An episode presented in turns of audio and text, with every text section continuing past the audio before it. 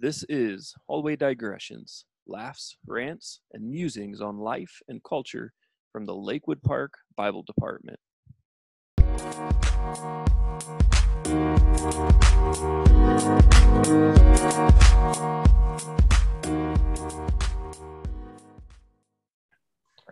And welcome everybody to another episode of Hallway Digressions. We're here to answer all of your questions and ponderings on life and culture and to bring about the wisdom you've been searching for. And so with all the humility in the world, we're here to do just that. Now, fellas, it's important that we put out a certain PSA, public service announcement, straight out the gates, that our last episode was incorrectly released by our producing company. Which is really just me on the free website that I use. But it was miscorrectly handled in that some content from last fall was uploaded rather than our most recent recording. And so we want to tip the cap to Todd Page, one of our favorite listeners out there, who was on the ball at texting me and letting me know that we were talking about fall break. And I thought to myself, that doesn't sound right. And so I took it down and then put the correct audio on and then re-released it. So if you are part of the multitude of listeners that started hitting play as soon as it hit iTunes, Spotify, or wherever you listen to your podcast, you may need to go back and listen again to the corrected audio. Our utmost apologies. Apologies. Public sins need public repentance, and so we just want to be above reproach, and so that's probably the only way he figured out that it was repeat material, but that's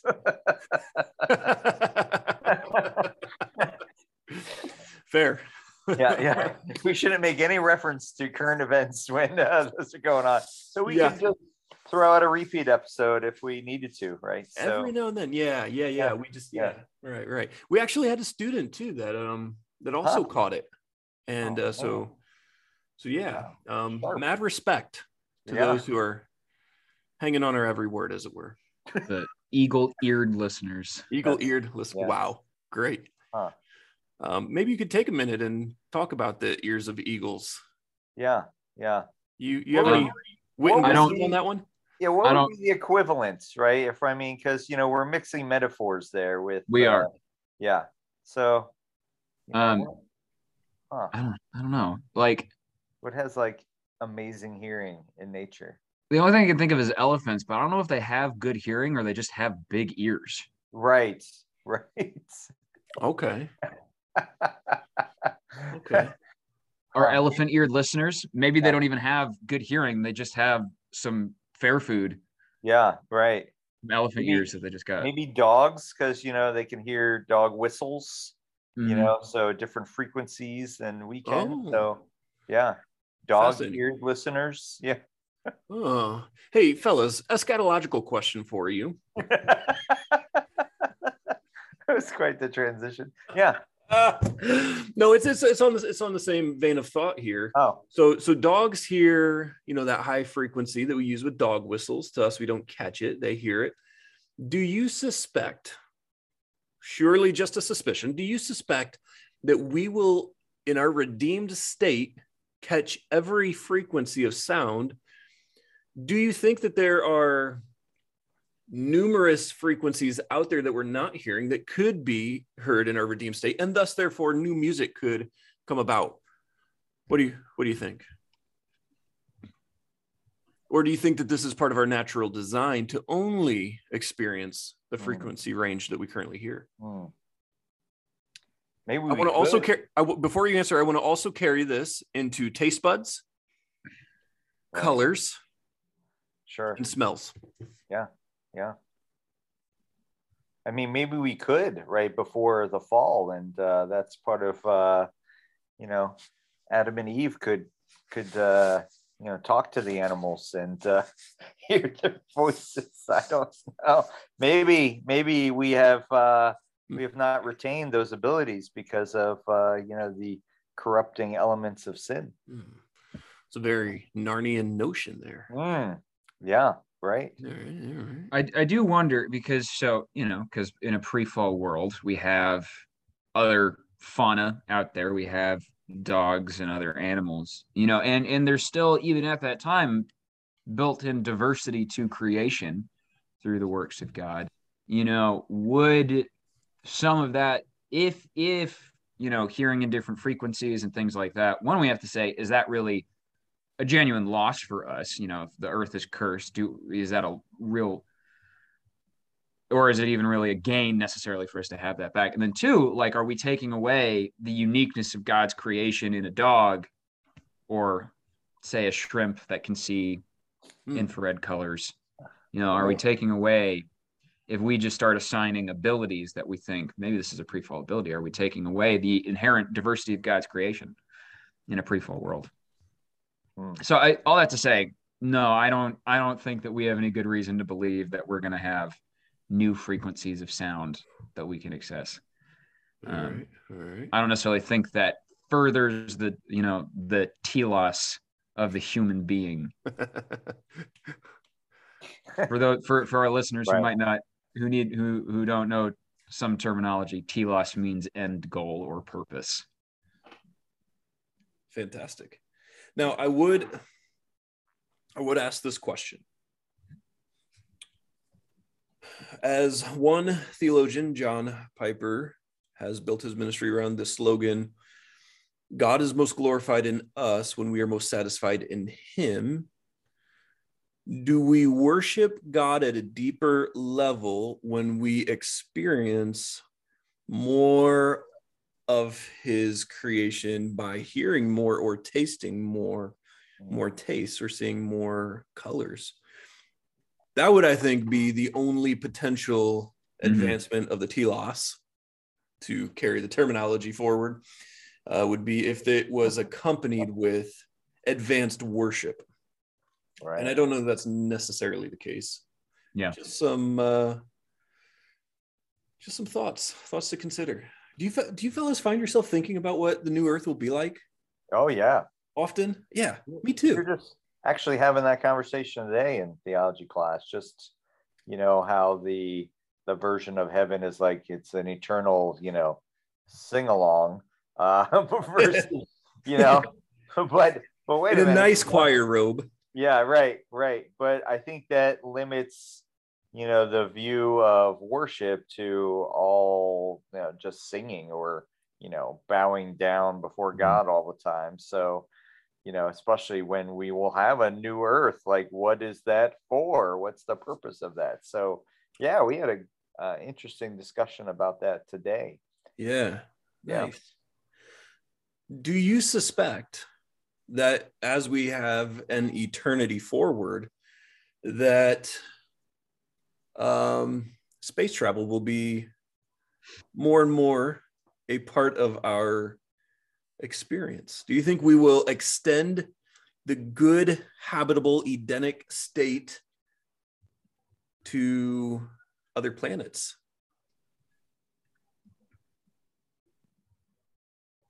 That is an intriguing option. I mean, perhaps that's why the universe is so vast. Perhaps, right? So that we would have, I think what I think and what I share with students today, what I think about the new earth, at least, if we want to extrapolate that into the rest of the universe, is I love to explore, there's often times where I'll just be driving by something and man, I really love, to explore that area and just just experience all the nooks and crannies of that area.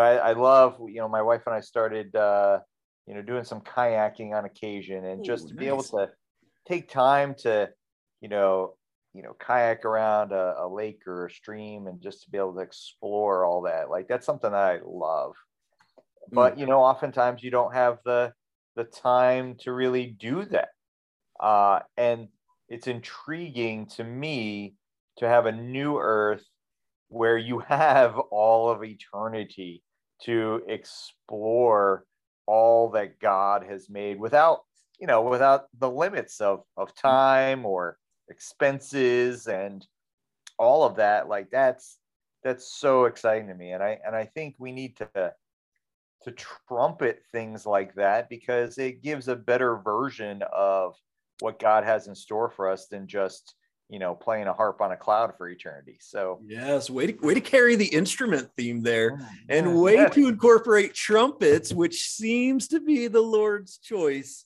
in the book of Revelation. So some goodness.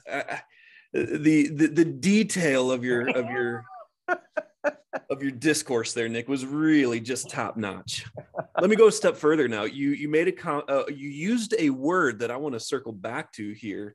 Both you fellas talk to it. Do you think we will care much about interplanetary exploration when we could just step into the metaverse? Do you think the metaverse is going to be on the new Earth, huh?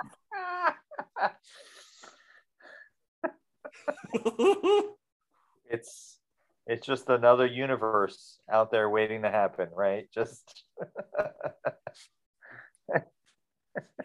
No, I'm going to go out on a limb here and say the metaverse is not a part of the new creation.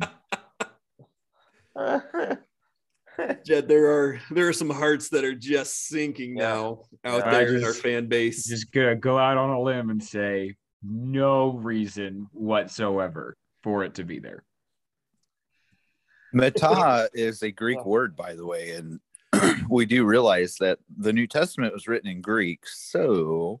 Oh, Brett, way to chime in there. Yeah. You know what? You've just been silently listening, waiting to curate the best nugget of wisdom to advance this conversation forward, and you did by pulling. I'm sitting here stroking my beard and smoking my pipe as I'm listening. Yes. And let me just say that the bear rug on the floor just underneath the hearth there. Wow. The hearth, yes. Really brings the room together. The crackling fireplace, yes. Yeah. Thank you. Yeah. Well, I'm out. You contributed. Yeah. Well, hey, fellas. I do have a conversation for us to riff on for a minute or two, but before we do, also, Nick, let me circle back around to that beautiful little oration that you just gave us and say, you talked about how you love adventure and exploration. Would it be fair to say of you that not all who wander are lost? It would be true if you've seen the back of my car, which I did earlier today because you were right out here in front of the lounge, and and I saw that, and I didn't know you had that on your car, but I saw it and I said, "There's only one owner of that vehicle in this building." I wish there were two, but I think my bumper sticker's still on a cargo ship with one of Brett's baseball hats in the Middle East, and so. Still waiting on that delivery to come. So would you say that that's a life motto of yours, Nick? I think so. And I think there's a lot of ways people use that. And I just read an interesting article, quite honestly, about that quote today, because Brett was saying he had just read it in the Lord of the Rings last night. Literally yesterday. Yeah, it was, sorry. It was just that. I was so excited about that, Nick. I feel like I need to share it. It was like I just read it, and I came at what I went outside to leave the school, and I saw it, and I was like, "That's the Holy Spirit at work." Like, so when did you put it on there, Nick? I believe that was because that was like something I threw on my Amazon wish list and somebody bought for me for Christmas. So it was shortly after Christmas. Yeah. So wonderful. Yeah. It's nice. Would you also go even further to saying that not only are you a wanderer who is not lost, but would you also say that maybe you're a gold that still glitters or doesn't glitter, because you look great for your age, if we can just be honest here. But would you carry any other lines from that little Tolkien poem? Oh man, and apply them to your life. Amazing, maybe deep roots, poem, right? I think people underestimate, you know, Tolkien as an author. Like he was not just a fantasy writer, but the fact that he, you know, included so much poetry in the Lord of the Rings is pretty incredible. Yeah. I mean, so, you know, the poem itself says, all that is gold does not glitter. Not all those who wander are lost. The old that is strong does not wither. Deep roots are not reached by the frost. Woo! That's good. From the ashes of fire shall be woken. A light from the shadow shall spring. Renewed shall be blade that was broken. The crownless again shall be king. Oh my goodness, that's gold. Nick, was that his own metaphor? Was it Bilbo that said that too? Well, that's what I was looking up after you said that, and Bilbo recalls it, but I think Gandalf maybe says it first to Frodo. Yeah. So it's about Bilbo says it in reference to Aragorn. Yeah. Yes. At that point, I'm deciding how deep into the trivia I should go. When they're in Rivendell for the first time. Yes. Right. Yeah. That's when they're in Rivendell for the first time. And Bilbo's like, my friend, the Dunadan. And Frodo's like, the Dunadan. And then it's Aragorn. He's like, that guy? That guy's the king? Right. Boy. Yep. Now, I love that quote, but it's been weakened. Yeah. Because we so often isolate it from the full poem. Yeah. Like the all who wander are lost. And it kind of is just like, I like to travel, which is fine. But like, so it's right next to the Salt Life sticker, right? You know, 100%. It's like you have like a picture of a woman wearing one of those really like floppy wide brimmed hats on like a mountain background. It's like not all wander lost. Yeah, and that's how I feel like when I think of that poem. But the whole woman in the hat being so much about like, you know. True nobility and appearances are two different things, and even there's almost, you know, read in the Lord of the Rings Christian context, there's almost a certain eschatological quality, especially to the second stanza. Right, it's a good one, and even I mean, with Aragorn as it is, I mean, there's that idea of, you know, Christ's first incarnation, right? And it being hidden, right? So I think he's hinting at that even in those first two lines, right? That even though Christ didn't in his first coming look like, you know, like gold, you know, he was. And so there's that the wandering Aragorn or Strider, right? As we would know him, is, you know, is a reference to the first coming of Christ in his humble servant state. And Tolkien did not want this to be an allegory like C.S. Lewis did with Narnia, but I think that you just can't escape that the gospel is the greatest narrative, the greatest story there is. And if you want to write a good story, period, biblical themes, they just find their way in, and we're hardwired for them. Yeah. I think we do see that in here. Yeah, it's very easy. Go on. It's very easy to, like, basically every character in the Lord of the Rings can be Christological in some way. Oh yeah. And then especially the whole Return of the King is kind of a Christological, eschatological statement on its own, you know? Right. And then so much of like the return, the bringing back, a new golden age, the defeat of evil. Yeah, he didn't want it to be an allegory, but he should have tried harder not to make one. But it's more of a thematic allegory rather than like, this character maps to this person. Right. Where you see, like you said, the return of the king, right? And Aragorn, of course, is a type of Christ. But I mean, so is So was Frodo, right? So was Gandalf. Yeah. Right. Yeah. Right. With his resurrection, so to speak, right? With coming back as Gandalf the White. So there's so many themes that could be mapped to types of Christ throughout the Lord of the Rings. As opposed to Narnia, where Aslan literally says, right, hey guys, I am Jesus. It's like, in the UK, they call me Jesus, but I'll do Narnia. That's basically what he says in the Narnia verse. Basically, like, what he says. Yahweh, and they're like, "Excuse you, thank you." It's like, and I was just reading this article today about Middle Earth and the Middle Ages, and I should forward this to you guys. Yes, please do, because it's so interesting, and just about how a little known fact was the fact that the ring was destroyed on March 25th. On when? March 25th? March 25th, which historically in ancient Christianity, March 25th was seen as the birth of Christ and and also the date of his crucifixion. Really? Which would, so it seems like Tolkien even did little things like that, right? To sprinkle a little bit in for the history guys. Right. Again, though, if he didn't want it to be an allegory, he could have tried harder. Yeah.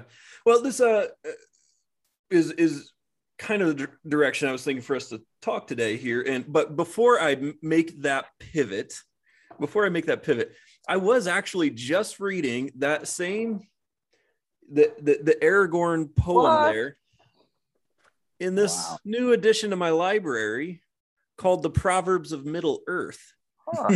And so if you guys want to come peruse at any point. Proverbs. That's awesome.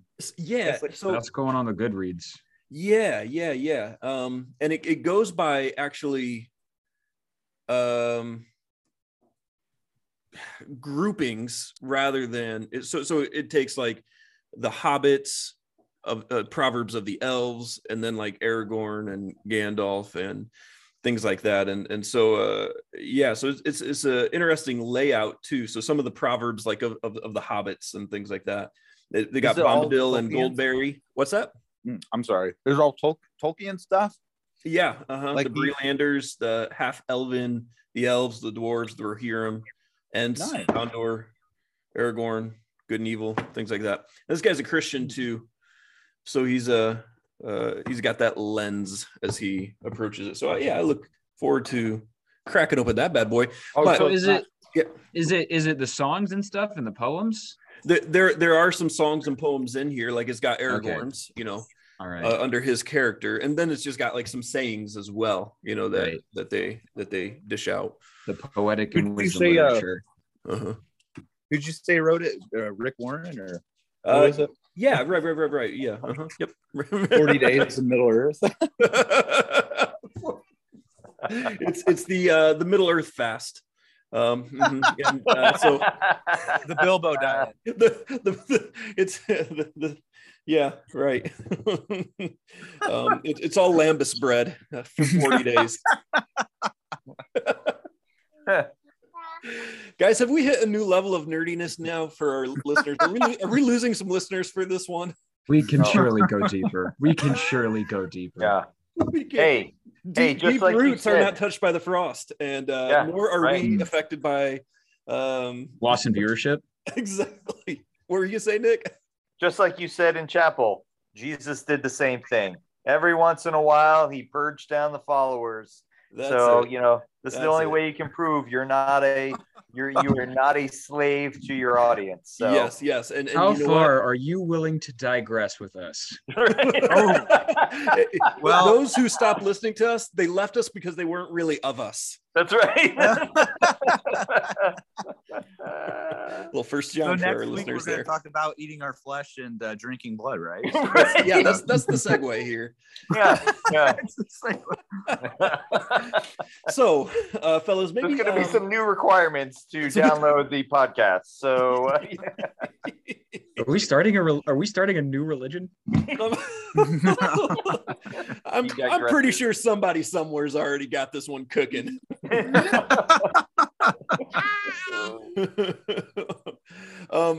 So, fellas, let's keep this train of thought going here with what we just did. We just talked about a book turned movie, and we looked at it through Christian lenses.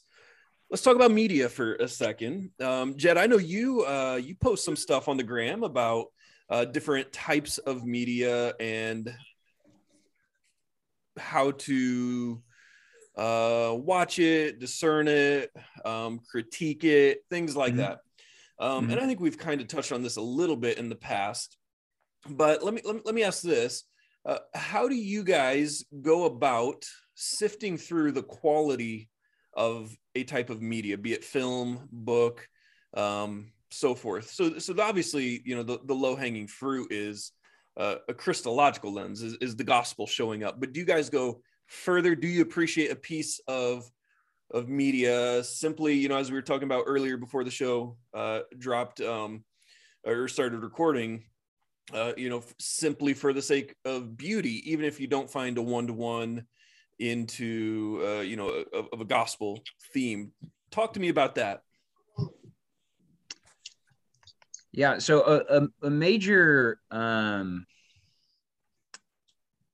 element of the way that I go into media, especially like non-academic media, because, you know, media just means method of delivery, essentially. You know, a lot of it is community driven. You know, obviously you don't want to get into something just because everybody's watching it, but, you know, because there are some things that a lot of people watch that, you know, it's probably not good for you to watch, but there is a lot to be said of coming to a piece of art together with people that you care about and with people that you trust, and using it as a source of conversation. That's a major part of how I come to a lot of works of fiction, whether it's movies or games or things like that. And you touched on a lot of things as well in there, you know, because something can be, you know, it might not be a one-to-one gospel message, but like a movie that I love, that I delighted being in community over with friends at school, at college. The gospel is not present in this Andy Samberg comedy, but I love the movie Hot Rod because joy and laughter is something that is given forth by the scriptures. And in this case, this movie, it doesn't reach the nth degree of vulgarity. And it has a lot of things that just make you laugh. And it's an opportunity to come together with people that you care about and laugh together, you know? And I think that that's valuable, even though Andy Samberg and Bill Hader and Isla Fisher and all them aren't necessarily representing a gospel theme. I still think that's a valuable thing to enjoy. You know, you want to round out your diet, you know, if all of your movies are uber serious, then you're probably missing something. But if all of your movies are ideologically empty, there's a movie that never takes a stance or tries to challenge you. I also, you know, there's an app that I use, again, kind of the community aspect. There's this app that I have called Letterboxd, which is essentially just like a movie social media platform where you post, like you can post, this is the movie I watched, this is what I thought of it, give it a star rating. Might be more familiar with Goodreads, but it's a similar thing for movies. So I hear about it from there. And I really like movies. I really like good movies and talking about them. And then, you you learn some directors and what kind of ideas that they put into their movies, like a really great one, especially if you're looking one for, I don't know if he's actually a Christian, but if you want to talk about ideas of faith and religion, a really great one is Terrence Malick. I don't know if any of you have seen the movie A Hidden Life. It's very, very good. It's about an Austrian Christian in like the late 1930s, in his principled stand, obviously against the Third Reich as it's growing in power. Very, very good. Again, I don't know if Terrence Malick is a Christian, but it is a movie that understands, you know, it certainly understands the gospel and the Christian call to virtue better than God's Not Dead 4. Oh, ooh, shots fired. Have you seen God's Not Dead 4? No, I haven't seen God's Not Dead 4. Oh. Is there really 4? Did they there's really before? A fourth one. There's really a fourth one. It's called God's Not Dead, We the People. It's about oh my goodness. It's about a poli-sci major trial over. It's a federal court trial over homeschooling. Yes. Yeah. Oh man. Yeah. I have not seen God's Not Dead 2, 3, or 4. So two's actually good. I like 2. I haven't seen 3 though. Maybe I'm going to disqualify myself from the biblical qualifications of being a Bible teacher at a Christian school, but I've not seen any of them. You're fine.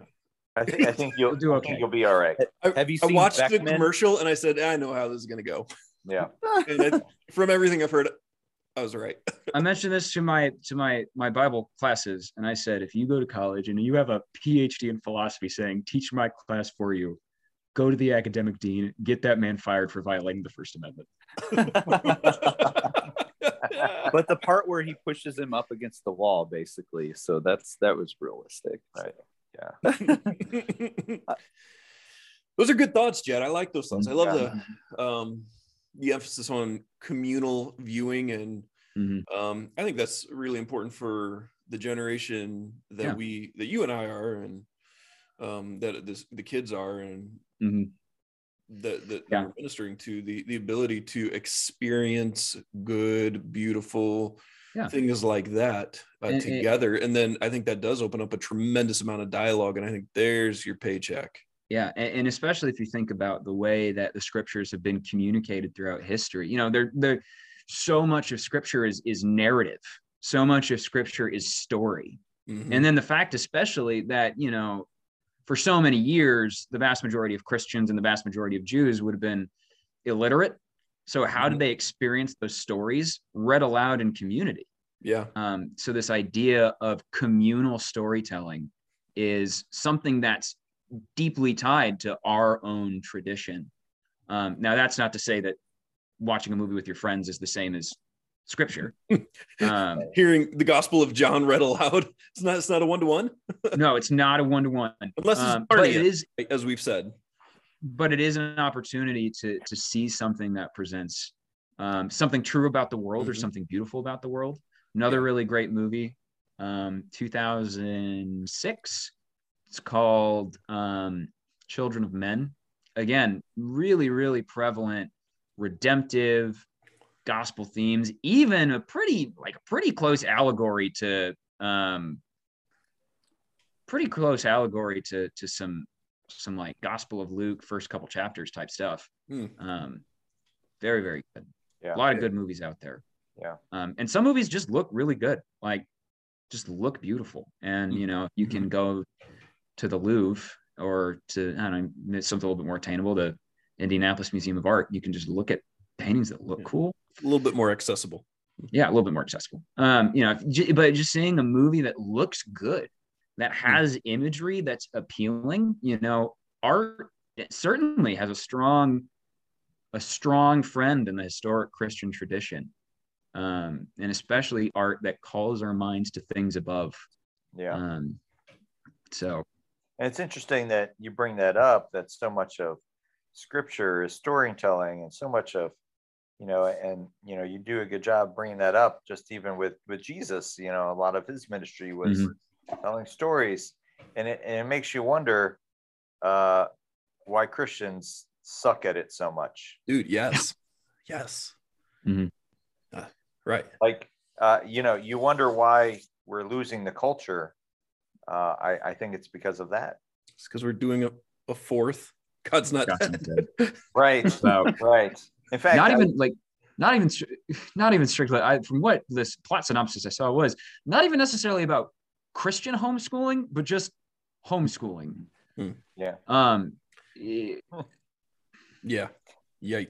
I recently picked up a book just because I've heard the name before, and I've wanted to read things from other side. You know, Joseph Campbell, the one who wrote The Power of Myth, very much a postmodernist writer, but I wanted to understand his viewpoint. Picked this up at Hyde Brothers Bookstore at my last time there. So free promo for them. Yeah. He had this quote right, near the beginning, and I thought it was really, really appropriate, for what we do.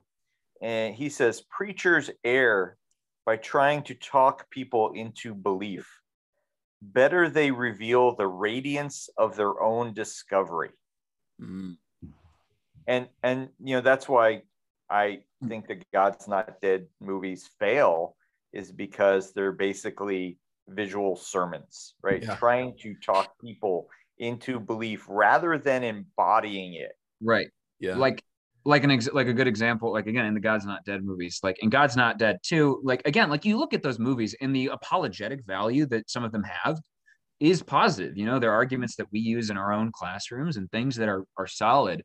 But like, for example, in God's Not Dead 2, they're having a trial. They try in J. Warner Wallace, Christian apologist, and he sits down and gives good arguments.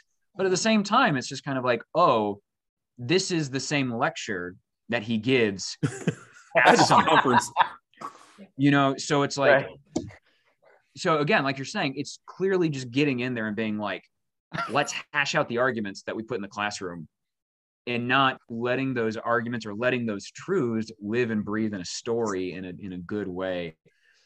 So it's like when you're discerning media, it's one of those things like you still want to make sure that it's like there's obviously movies out there that are just morally and bankrupt, empty of virtue, so I think maybe what this person was talking to is maybe how to decide which movies that are, how you tell that, and there's some pretty clear guidelines of what good taste is and what vulgarity is kind of in scripture.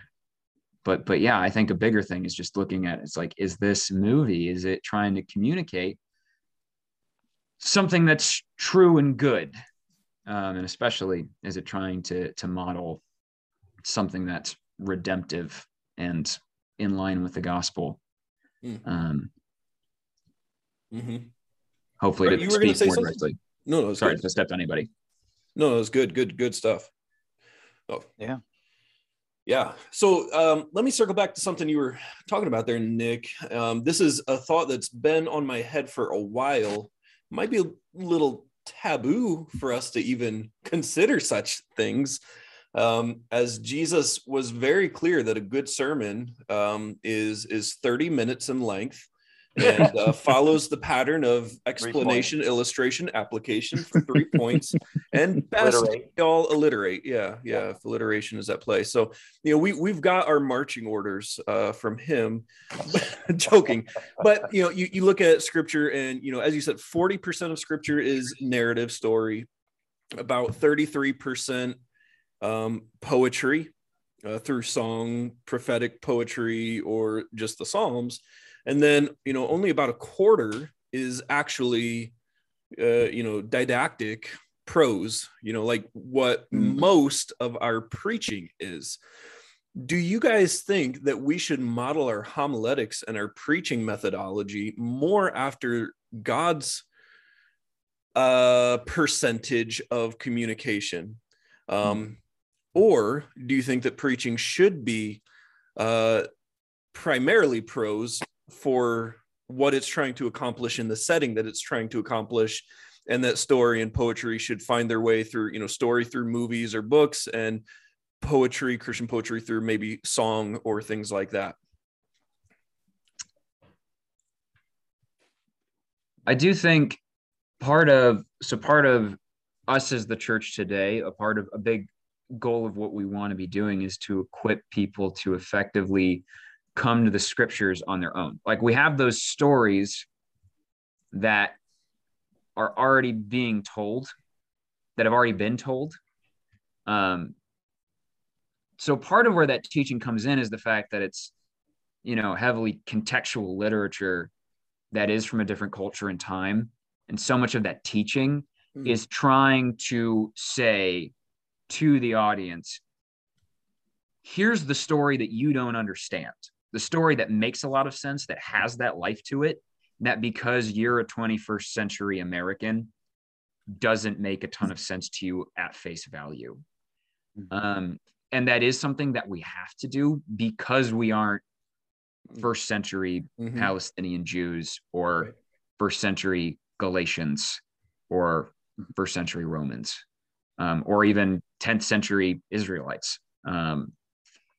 So I think that's where a lot of that extra teaching has to come in. Like, we do have to do more teaching to bridge the gap.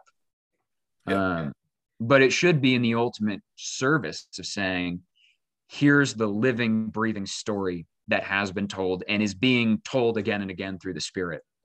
But I do see a value in a necessity for a greater level of teaching that has to happen.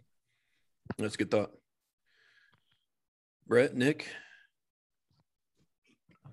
Yeah, I think... I mean, I think, you know, my personal style, I like to liken it to just, you know, our current cultural context, I think. And so kind of really all the above, you know, I mean, like Jed said, there does need to be, I mean, essentially just lecture in there, but also, you know, how can we bring that alive and bring it to life for our hearers? And I personally, you know, me loving movies, I always find movie connections and stuff to use as illustrations, and especially ones that I'm pretty sure my audience is going to be able to relate with and to get the point. And so, yeah, I think, you know, all the above, whatever can help.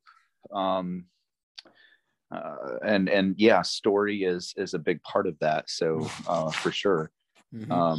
Yeah, it's kind of funny because when I was younger, my grandma would always laugh and joke with me, you know, there goes Brett, he likes to tell his stories. And so here I am, telling we had to tell a story about how you were told you like to tell stories. I was. It's almost kind of an Inception thing right there. A story within a story, yeah. Or it makes me think of the Mormon cartoon when they said Joseph Smith, known for his tall tales. You don't say. Yeah, hey, there wasn't any kind of bias in that at all. It was completely neutral. Oh well, fellas, I really enjoyed this conversation. I think we all love movies, all love media, and love to enjoy it in some of the ways that we've talked about and discern through it and think through it. And yeah, it's good. We might have to part two this another time or come back to it. Yeah, Jed, you got one more thing? Can I, yeah, just one thing. I think an interesting little thing for maybe our viewers. I don't know if I'd say this is a recommendation, but for our listeners, something that maybe you can view, although maybe it won't be accessible soon. But an interesting little piece of media that is got some things in it that you have to wrestle through and you have to think about. It's rather violent and gritty, but also a very overt retelling of the Job story that deals with the problem of evil in a very substantive way. Netflix's Daredevil season 3. Ooh, that is not what I was expecting. I thought you were going to go shaft on me. Terminator, but okay. It's actually so again, it's a pretty hard show. Okay. But actually is a very masterful even retelling of the Job story, of a man. It's daring. It's a daredevil. What we're going to do here, Jed, we're going to recognize Hallway Digressions as its own distinct, separate, autonomous 501c3 nonprofit organization, distinct from Lakewood Park Christian School. So we'll give it the podcast recommendation. As long as you're an adult. As an adult watching in community. And maybe that community should be your parents, but yeah. Oh man. Awesome. Yeah. All right, fellas, we did good work today. This is good. We'll see you guys next week.